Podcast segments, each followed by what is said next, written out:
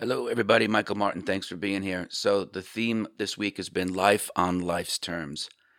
It's a good lesson to learn, I think, when the markets become, I don't even want to say choppy, but just non directional and there's no follow through. It happens in life too, right? You meet, if you're an investment advisor, you might be introduced to somebody and you think of them as a prospect but they might also be meeting other people as well. So they have to choose between who knows how many other investment advisors, and sometimes the other person gets the business. That's the way that it goes.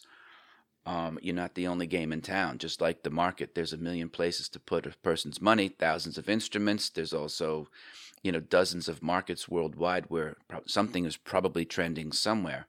So this type of an uh, the environment that we're in can give you a great uh, moment to kind of go back to school or to expand your horizons, right? Now, I wouldn't turn your trading model upside down.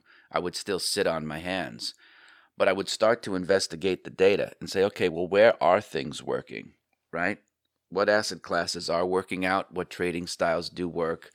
And then try to study that. Not trade it, I would study it and learn it, see what you can do. If you're an investment advisor, keep in mind that with people who don't have plans, right? When the markets are going up and you're handling large sums of client funds, the clients are looking to you for advice.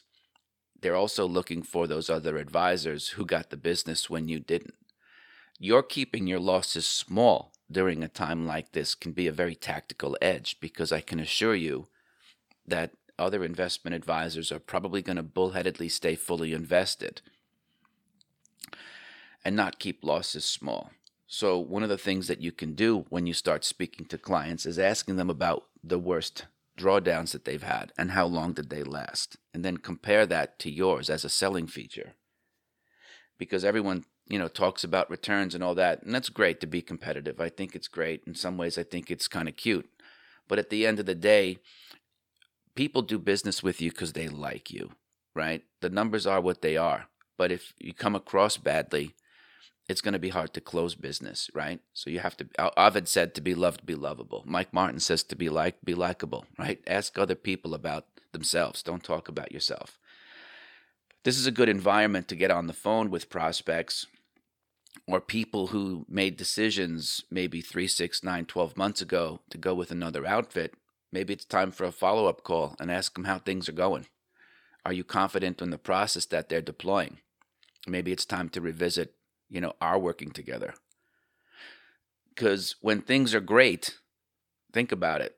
I don't know if it was Ace Greenberg who said something about the research department. In bull markets, I don't, you know, I don't need it. And in bear markets, I can't afford it. So you're looking at these types of situations when there's turmoil. That's when you step in, right? That's when you can step in and have a bigger impact on growing your business that way. You know, and if you're a trader portfolio manager, it's the same type of a deal. Where are other people having, you know, duress in their lives?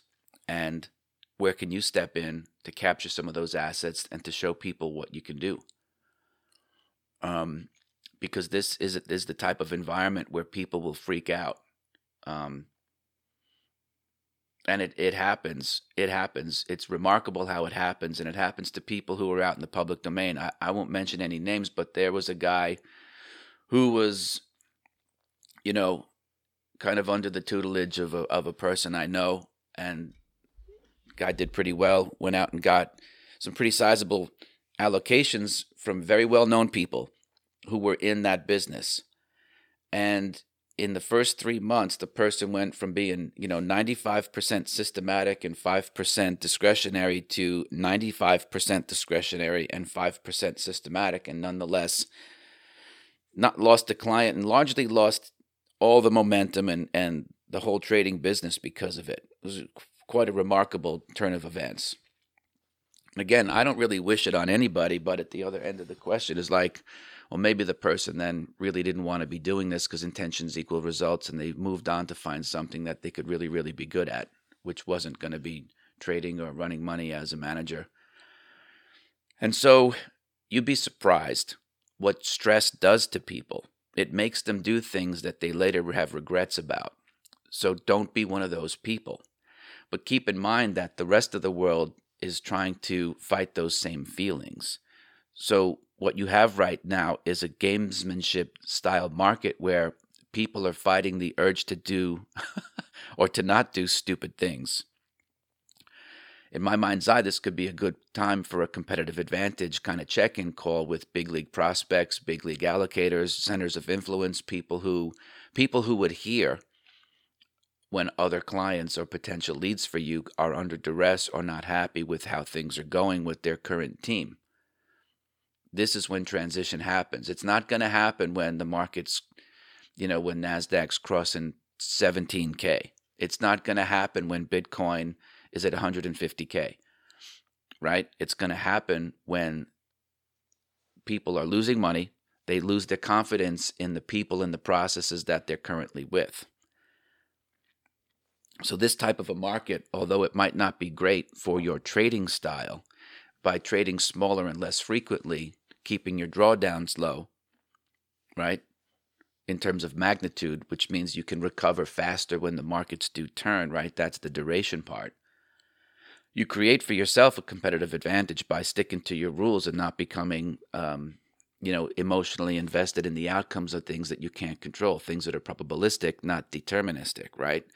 You have Im- imperfect information. So do I. So does everybody else. And so the best you can do is affect your, your model on the market. But when it's just like surfing, there's high tide and there's low tide, there's swells that are worth surfing, and there's all that kind of stuff. And sometimes it's just not a good time of the day to go out and surf. And so you just have to wait it out. Anyway, just some insight. Remember, life on life's terms, it's also important for personal relationships. If you count on people to do certain things and they don't do it, but you're all worked up over that, whose fault is it? Well, certainly if people promise to do things for you and they don't do it, obviously there's an integrity issue there, but you can get to the bottom of it. Sometimes there's a legitimate reason why things don't work out. But ultimately, it teaches you a good lesson not to, not necessarily not count on people, but just realize that things don't always work out as planned. And if that gets you frustrated, you know, this is going to be a hard business because I can promise you things morph, things will change. And it's your job to recognize that, to be in front of it, and to, you know, go to cash. You know, cash is a position that's worth having when you're trying to figure things out. And it's not quitting. It's not, you know, you're not a loser, nor is anybody else but it there it pays to be prudent is what i'm saying because that prudence is part of your business model right? So anyway that's all i have for you today. Appreciate you listening. If you haven't gotten a free copy of the audiobook version of the inner voice trading you can go help yourself over at martinkronicle.com it's for free on me.